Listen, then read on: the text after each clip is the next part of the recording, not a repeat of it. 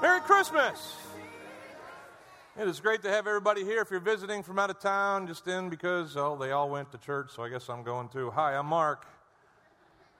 And it's great to have you here at Bay Life Church. We are celebrating tomorrow morning the birth of Jesus Christ. It's a big deal. And we're so grateful to be able to do that together with you tonight as a church. And so we're going to talk a lot about church or Christmas traditions and then the real meaning behind Christmas. And I have a couple traditions that I remember from growing up. One was just like the kids behind me. I was always in the church play.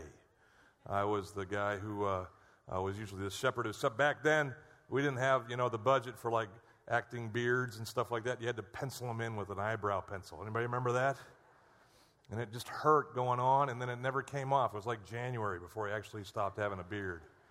But I remember that. And then we'd come home from Christmas Eve, and I'd sit down the next morning with my dad with coffee breath. Anybody remember their dad's coffee breath? Could like peel paint. But with coffee breath, he'd sit me and my sisters on his lap, and he'd read us the story of Christmas from Luke chapter 2 in his Bible. So I thought we'd combine both of those traditions, and so these kids were great enough to spend their day up here. And can you give them a round of applause? These guys did a great job all day.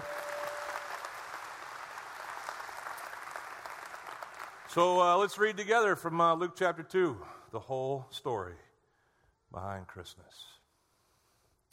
Oh, he'd sit down on a chair like this and gather me and my sisters into himself, and he'd start like this. In those days, a decree went out from Caesar Augustus that all the world should be registered. This was the first registration when Quirinius was governor of Syria, and all went to be registered, each to his own town. And Joseph also went up from Galilee, from the town of Nazareth to Judea, to the city of David, which is called Bethlehem, because he was of the house and lineage of David. He went there to be registered with Mary, his betrothed, who was with child. And while they were there, the time came for her to give birth. And she gave birth to her firstborn son, and they wrapped him in swaddling clothes and laid him in the manger, because there was no place for them in the inn.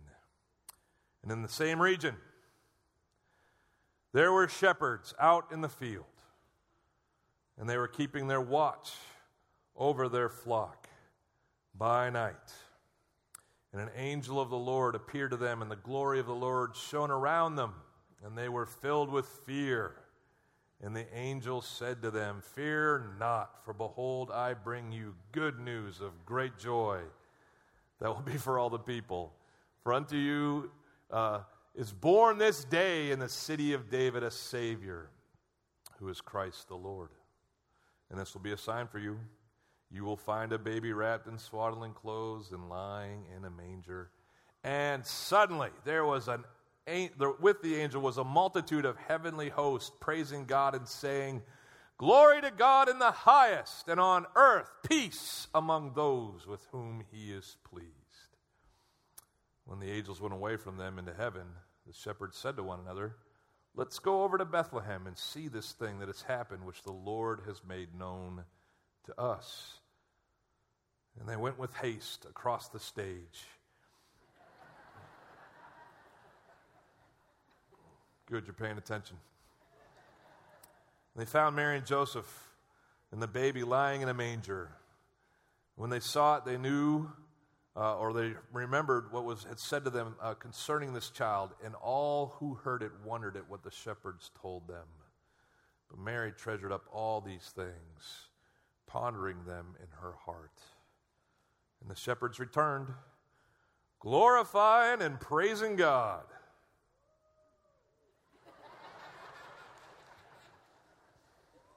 Not bad. For all they had heard and seen, as it had been told to them. Give it up one more time for the Bay Life player. Yeah, bow it out. There you go. Gandalf, take the rest of them out of there. All right. Traditions. Those are a couple of mine. What are yours? Anybody got big Christmas traditions awaiting them? Anybody eat a certain meal for Christmas? Ham people? Ham people, raise your hand. Turkey people? McDonald's people? Who opens their Christmas gifts on Christmas Eve? Anybody? What's wrong with you people? That's entirely wrong. That is, no, I'm kidding. You do whatever you want. It's your world. It's your house. You do what you want. Anybody open their Christmas tomorrow morning? Anybody Christmas gift tomorrow morning? Who does a little smattering of both? Anybody do a Christmas Eve and a Christmas morning? Yeah, that's outstanding. I was distracted by your suit, sir. Could you stand up for everybody real quick? Everybody give it up for this Christmas suit. There it is. Bam! Man. How's your ADD? Anybody doing okay? Wow. Thanks, Frank. That's good. Yeah, did you lose a bet for real? That's great. All right, well, I was preaching. What was happening? I was preaching, right? Yeah, we have a tradition at our house that we give one gift to open on Christmas Eve, and this is an actual gift from under my tree. It's from my daughter, Chelsea, and it's from her mom. So you got to remind me to take this back tonight. I got to bring this back to the house or she won't have it. But I thought I'd use it as an emblem of a gift that I would like to give to everybody here on this Christmas Eve. Full disclosure, it's a regift. Has anybody ever gotten a regift? It's a regift. It's already been given to me, and I'm just going to pass it on to you. I'm a huge fan of the regift. I've received a few in my time. One time I went to Christmas. Actually, the first time I was married to my wife, I went to Christmas at her house, and her Aunt Treva forgot that I was married to her niece. I'm her husband. There we go. And so you could just tell that she grabbed the closest cassette tape that she had in her car and wrapped it, like, in the back room while we were getting ready to open gifts. So I got Sandy Patty for Christmas that year. Some of you know who she is. Just a beautiful singer. But, like all the words were off the cassette tape. You know what I'm talking about. It was an old one. And regifts are that way. But this regift is something that was given to me. It was offered to me my whole life, but I got it finally when I was 19. And if I could give it to you tonight, man, it would just make my Christmas. And it's the gift of peace. See, a lot of people don't understand Christmas fully. Like they may get that it's a Christian holiday and it celebrates the birth of the Christian, deity, Jesus, the Son of God. But they may skip out on the fact that really Christmas is synonymous with peace. And I just read it when we were reading the story. I don't know if you picked it up, but it's in Luke chapter 2. And in verse 13 it says this, and suddenly there was with the angel a multitude of the heavenly host praising God and saying, "Glory to God in the highest." And everybody say it with me. "And on earth, peace. Peace among those with whom he is pleased." The whole Christmas thing, and the whole Christian thing, in fact, is all about peace. God loves us, and he wants to restore for us the peace in our lives. And Jesus came to bring us peace. That's what his birth and his life and his death and his resurrection were all about, peace. He came, as we've been learning this month, he came to bring us peace personally, to save us from ourselves. I don't know about you, but I'm really good at messing up my life. And so a huge part of the peace that God wants to bring us through Jesus Christ is an inner peace, a peace with ourselves. So we don't have to follow us into mess. We can follow him into life. He came to bring us peace relationally. We talked about that this past Sunday and how because of these new eyes that we've been given, we don't see people with our old eyes, the eyes of the flesh. We can see them with new eyes, and we can figure out ways to see past all of the initial hurts and disappointments and disagreements, and we can forge peace in relationships because, we slow down long enough to do something that's positive. We sort out all the things and see through all the things that would keep us from making assumptions, and God gives us peace. If you haven't heard that message, go online. It's there. But tonight I want to talk to you about the peace that is most important, the peace that makes all the other pieces possible. It's this peace that you and I can have through Jesus spiritually. Jesus came to bring us peace spiritually, and he came specifically to bring us peace with God. I don't know what you had on your list this year for Christmas. It's funny, my kids' Christmas lists are still the same length, but the money doesn't cover what they want anymore. Anybody got old kids? The money doesn't stretch to cover everything on the list. It's usually going to be like one. But I don't know what was on your list and what you're hoping to maybe open tonight or tomorrow. But I can tell you this, the best gift you could ever give yourself, ever, Christmas or otherwise, is peace with God through a relationship with Jesus Christ. We've been studying a letter in the Bible. It's written by a guy named Paul. It's his second letter to a bunch of new Christian friends he had from a place called Corinth. And in it, he basically does a lot of things, but he's explaining in this part of the letter why he does what he does as far as serving those churches that he started in the first century. He does it because he says in verse 14 of this chapter 5 of Second Corinthians, I do it because the love of Christ compels me. I can't help it. Jesus loved me so much that there's just no other choice for me. I've got to wake up every day and talk about him and tell others about him. In the verses that follow that verse 14, we see his explanation of how we can have peace personally and how we can have peace relationally. And then we get to this great verse. It's one of my favorite verses in the whole Bible. And it says this in 2 Corinthians 5, verse 17. It says, therefore, if anyone is in Christ, if anyone has faith in Christ, might be a better way to say that, he is a new creation. Paul says, the old has passed away, and behold, the new has come. Jesus came to bring us peace with God, and he came to make us this new creation. I love that choice of words by Paul because it reminds me of the very front of your Bibles. If you got a Bible and you ever read it, you probably started on page 1, which is actually the book of Genesis, chapter 1, verse 1, and it says this. Anybody know? In the beginning, what? God created, the heavens and the earth.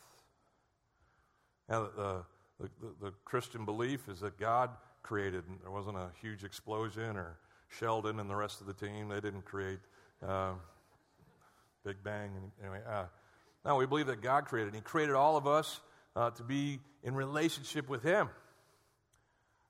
And so no wonder Paul takes this picture of creation, and he uses it to describe us. But it goes further. Most of us don't know the second verse in the Bible, or maybe we kind of do.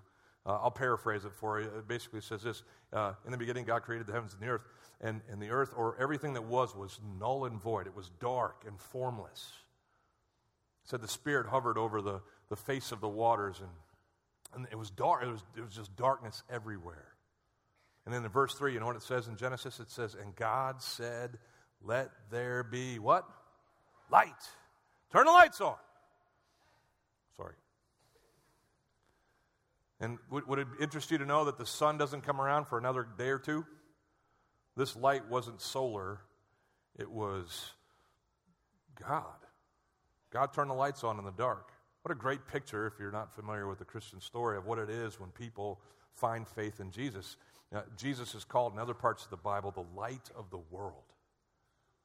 And every one of us is born into a spiritual darkness. And so we need to become new creations. Jesus was talking to a guy named Nicodemus one night, and he says, you got to be born again. You got to start over, man. Because you're born once, but you're born null and void and dark. And you need to be born again. You need to have a light turned on and inside of you through a faith in Jesus Christ. That's what will make you a new creation. He says the old has passed away. You see that in verse 17? The old has passed away, and behold, all has become new. If you kind of take it at its face value, it seems like you got one of those gifts that basically is kind of a recycle gift. You know, one of those gifts that I used to get at Christmas, a replacement gift. My mom and dad weren't man and woman of means, and so I'd have these long lists of toys that I'd circled in the JCPenney catalog. Remember those? Back before the internet, we had the catalog. Somebody like, what? Used to work that way. And so I'd have long lists of all these things that I wanted. Star Wars when it first came out, right? That's what I wanted. And I wouldn't get those things, but they would because they wanted the gift count to be high under the tree. They would put a bunch of stuff that I was just going to get anyway. Socks and underwear were gifts that I got almost every Christmas. And I wouldn't get like the pack of 6. They'd like take apart the pack of 6 socks, and they would pack each pair as an individual gift. And after a while of doing this, I just start throwing those, and just put them in the drawer. I'll just leave them in the wrapping for when it's time to start new pairs of socks, right? Because that's just, that's not a gift. Where's the toys? Don't give me underwear, but those are the things that wear out. They got to be replenished. Did you know that your life is worn out if you don't have a relationship with Jesus Christ? There's an expiration date on that. I'm not talking about when everybody dies. I'm talking about spiritually. You have until you meet Jesus or until you die to do something about the fact that you need a replacement life. And that's what Jesus says here. Hey, or Paul says about Jesus that he came to give us the replacement life. The old can go away. Throw the socks and the underwear out and bring in the new that is this life with Jesus. There's something about receiving something that you can't give yourself that resonates with the human soul. Isn't that true? Like, that's what Paul's talking about here. Hey, he'll make you a new creation. You can't make you a new creation, but God can make you one through Jesus.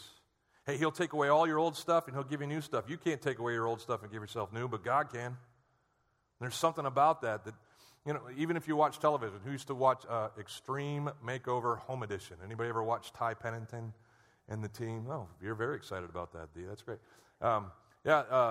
You get these things, you know, these shows where someone who is just living in a hovel, unable to provide for himself or his family. Maybe he's had an accident. Remember these shows, right? They had an accident. He got 68 kids, right? And he can't provide for himself, and the bank's going to foreclose, and everybody in town loves him, but no one knows what to do to help him. And then they call Ty, and Ty shows up on Monday with a busload of craftsmen, and the whole town comes out, and they all say, "Hey, we're gonna give you a new house." But what do? Almost every episode, they knock down the old one. This old one's got to go. First day, tear out the old house, and then they spend the rest of the week, what? Rebuilding the house until finally the last day comes as the family comes back from this great vacation that Ty always sent them on. Fabulous. They'd come back and they'd stand in front of this bus, and then they'd yell, "Move that bus," and then all of America would weep. Right? Whoever cried at Home Edition? Extreme. I cried like a baby. I'm not afraid to tell you that. Because they'd move that bus, and this family would be floored by what stood there in the place of their old home. You know why I cried, and if you cried, you know why you cried? Because you got in touch with something that God has placed in the soul of every human being on earth. The understanding that we cannot do for ourselves. And when other people or another deity does for us, it just wipes us out. It's this thing we call and sing about, we call it amazing grace. Jesus was born so that he could live and die and then live again, all in the name of saving us from ourselves, from our sins. It's what Christmas is all about. It's what Easter is all about. It's what the Bible's all about. If you ask me, it's what life is all about. Us figuring out this truth and living in faith in Jesus Christ. Said another way, here's how Paul writes about it in a book or a letter that he wrote to a church in Rome. It's called the Book of Romans. In chapter 5 of that letter, in verse 1, it says, "Therefore, since we have been justified," great word. Everybody understands justified, right? Justified means made whole, brought back to par. Like, if you've ever been in debt, who's ever been in debt, like on a car loan or something like that, and never paid it off? Anybody ever paid off a car loan? It's a great day when you get to pay off a loan, isn't it? Because you're finally like, I don't have to deal with you anymore. I always made a very, a huge point of going into whoever I had borrowed money from and paying them personally. Strike out that check right in front of them. How much do I owe? Oh, that'll be fine. Goodbye forever. And then walk away, right? Be dramatic about it. Because why? Because I'm done with you, and I owe nothing anymore. When you read the word justified in the scriptures, what the Bible's saying is that God has justified. He's brought everything back to par. No more debts. You are square. And how are we square? Since we've been justified by our faith. Not by our works. Not by our efforts. Not by us doing good enough so that God likes us well enough to accept him into his. That's not possible. There's nothing you and I can do to be good enough. Some of you are banking on that. And I got to tell you, if you're kind of quasi-Christian because you grew up in America and your parents were kind of that way and you're here because it's Christmas and I'll see you at Easter and stuff like that, just listen to me real quick. Being quasi-Christian or better than someone down the road from you is not going to be enough to reconcile you to a holy God. There's got to be perfection for you to be associated with perfection.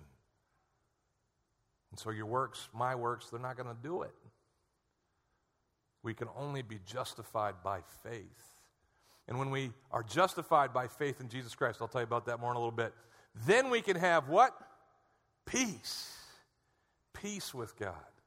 And it's through Jesus that we achieve that. Verse 2 says, through him we have also obtained access by faith into this grace. That word grace there, if you read it in your Bibles, it's the Greek word charisma or charin in this case. And it's all from the root that means gift.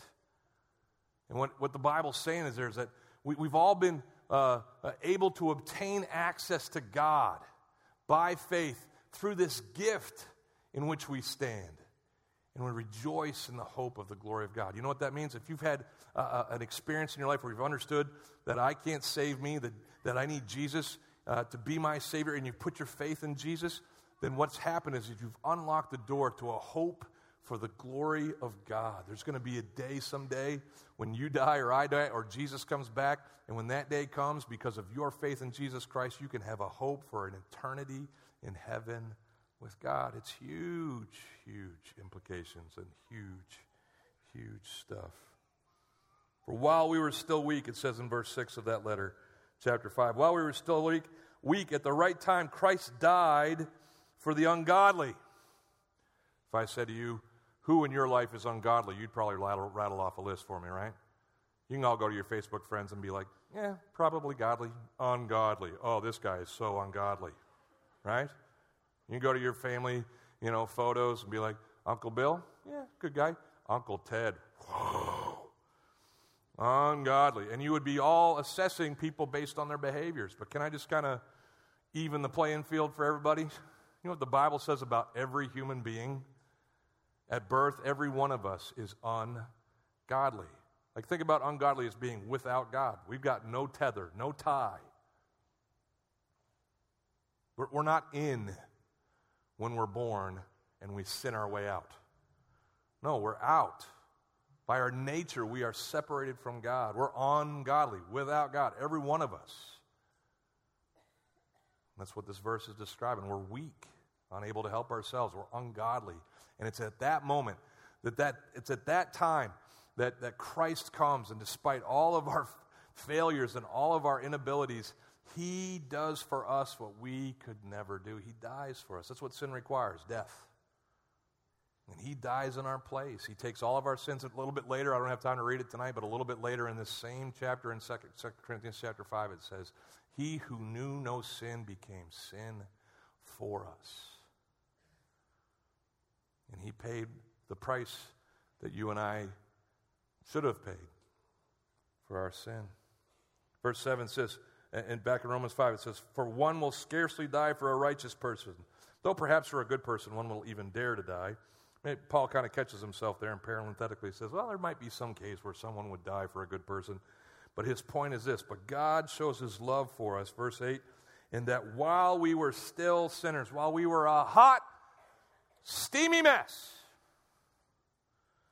Christ died for us. I mean, I don't know if you're a Christian in here, I don't know if you've got your head fully around that. Like, to put that in perspective, Santa has a list, right? He's making a list. Come on, checking it. He's going to find out who's Santa. Okay, that's not. He's got a list.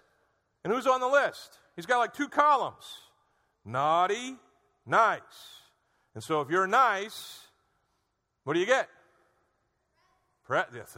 You're looking forward to them, aren't you, pal? Attaboy. But if you're naughty, what do you get? Oh, wow. We've been paying attention in class this week. That's great. Yeah, you get coal, you get nothing. Right? Okay, but wait a minute. Are there any truly nice kids in the world? Some of you are thinking, I've got a couple. And actually on the way here, Mark, they went from nice to naughty. Yeah. It can happen in a split second. And in fact, everybody in here, like I've been talking about, we're all naughty. But just as our parents give us gifts, even when we are naughty, how much more does a heavenly Father, a gracious and merciful heavenly Father, lavish his love on us when we're a hot mess? God's got a list, except there's not two columns. It's just the one, naughty, everyone, undeserving. And yet he sends his son, demonstrates his love for us in that the fact that all of us were naughty, it doesn't matter. He loves us so much that he overlooks that. And by his grace sends Jesus. And he gives extravagantly. Again, I don't know if I can wrap my head around this or help you do that in the time that we have tonight, but think about a deity, God sending his only son, Jesus, in essence himself, to die on your behalf and mine. I mean, I don't know about you, but I got a budget for my presents. Anybody got a budget for Christmas presents? Anybody sell their house or mortgage their house so you could get Christmas presents for people? I mean, I hope you didn't. That would be an unwise financial decision, right? Yeah, we all figure out I can spend this much, and this is how much you're going to get. We don't want to spoil our kids. This is how much we got. In fact, I went to Walmart this morning at 7:30. Don't ask. But went there this morning at 7:30, and we're hanging out, and I decided to get my kids my grandkids some Lego. He's 4 years old. And so I saw these Minecraft Lego, and on the shelf that they were on, it said $29.97.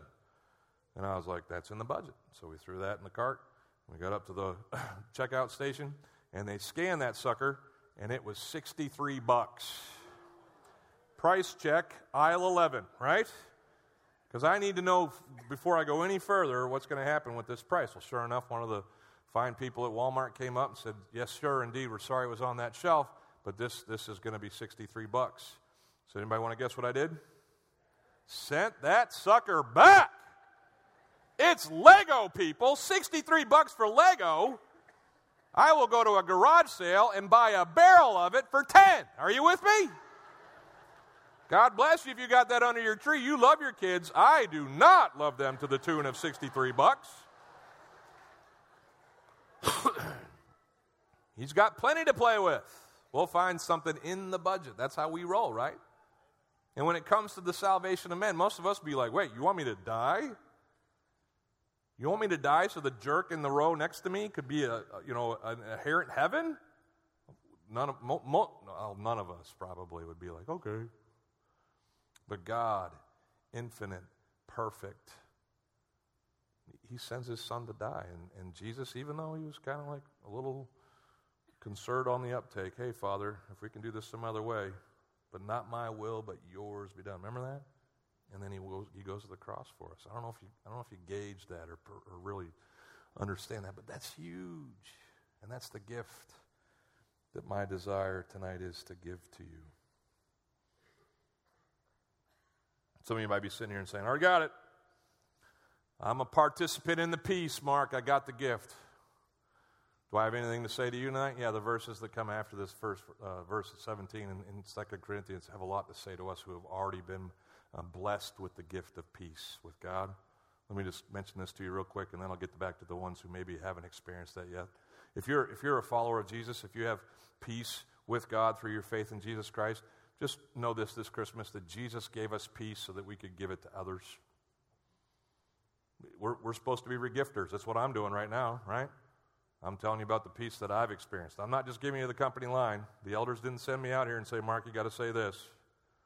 I'm up here talking to you from my own heart, from my own experience.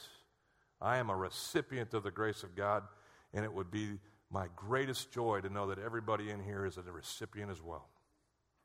And that's my mission. It's your mission if you're a follower of Jesus Christ. Spread the peace. Be a peace giver, a peacemaker. It says in verse 18 of 2 Corinthians chapter 5, all this, Paul continuing to write there, all this is from God. Not from me, not from my efforts, but from God, who through Christ reconciled. There's another great peace word. Everybody gets reconciled, right? That means made things right. Brokered a peace. Through Christ, God brokered a peace between us and himself. And then, once we receive that peace personally, what's he set us off to do? He says it right here. He gives us a ministry of reconciliation.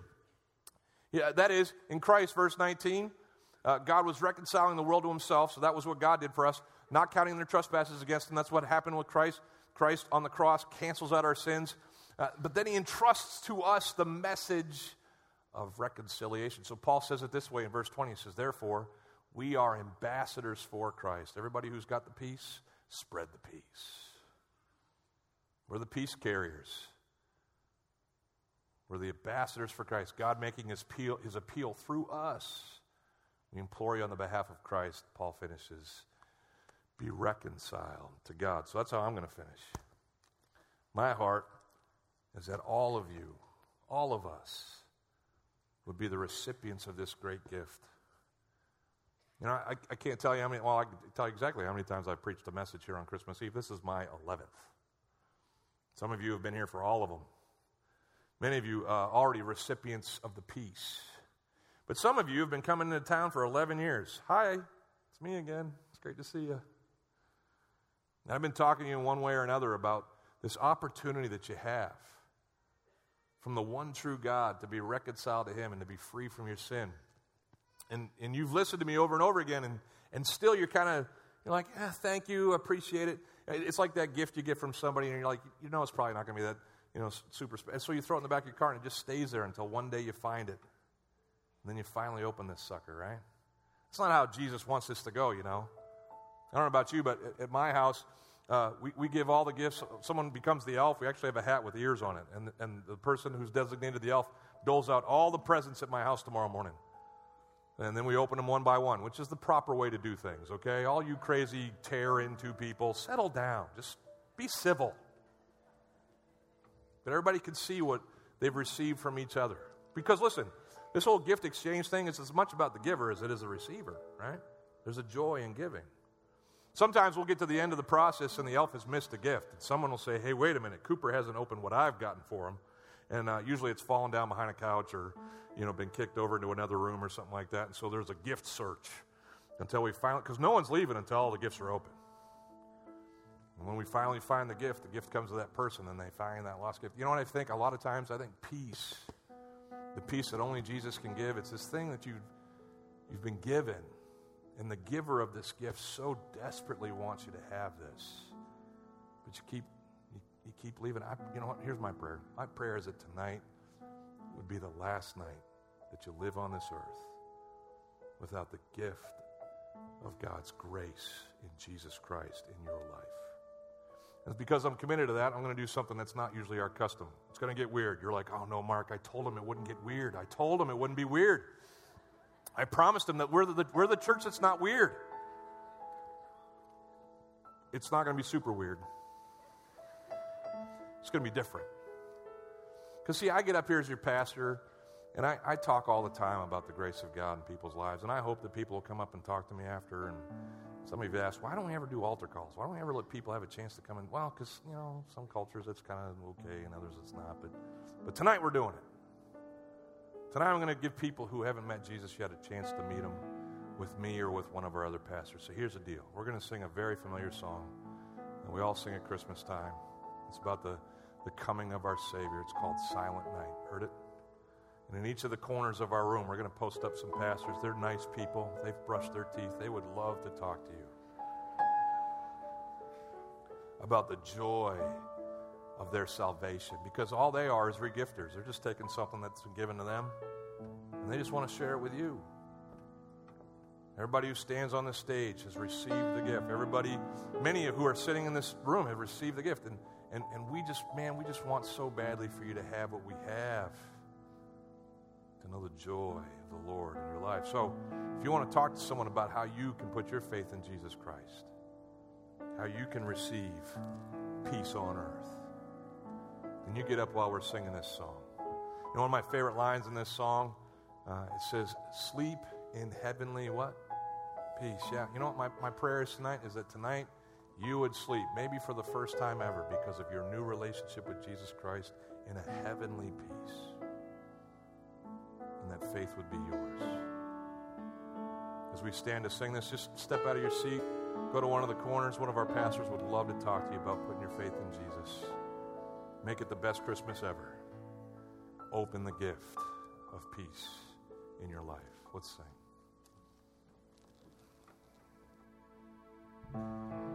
Stand with us as we sing.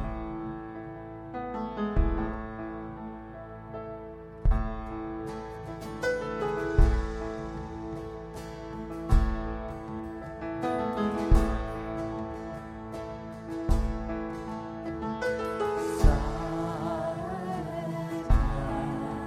night,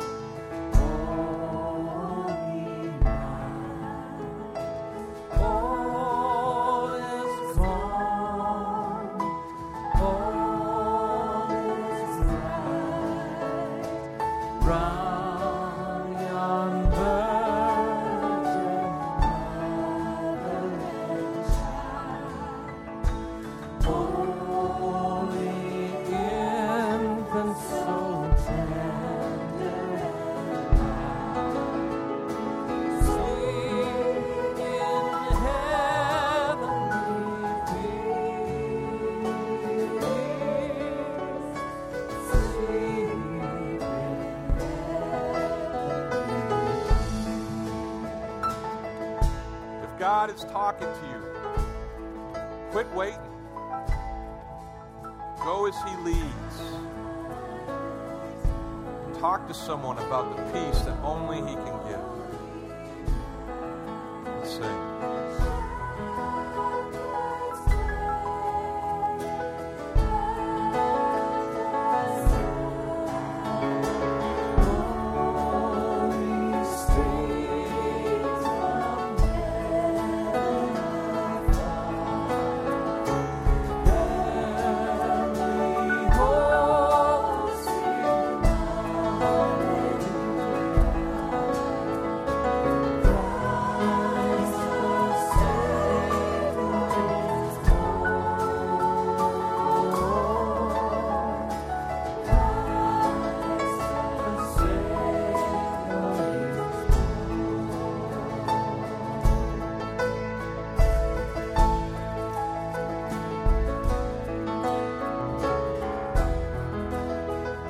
Pray with me for a second.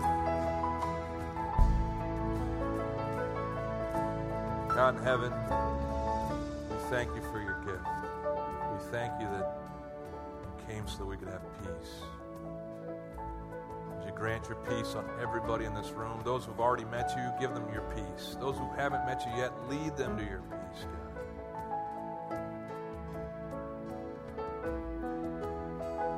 Thank you for the gift that Jesus is at Christmas. May we follow you with all of our lives.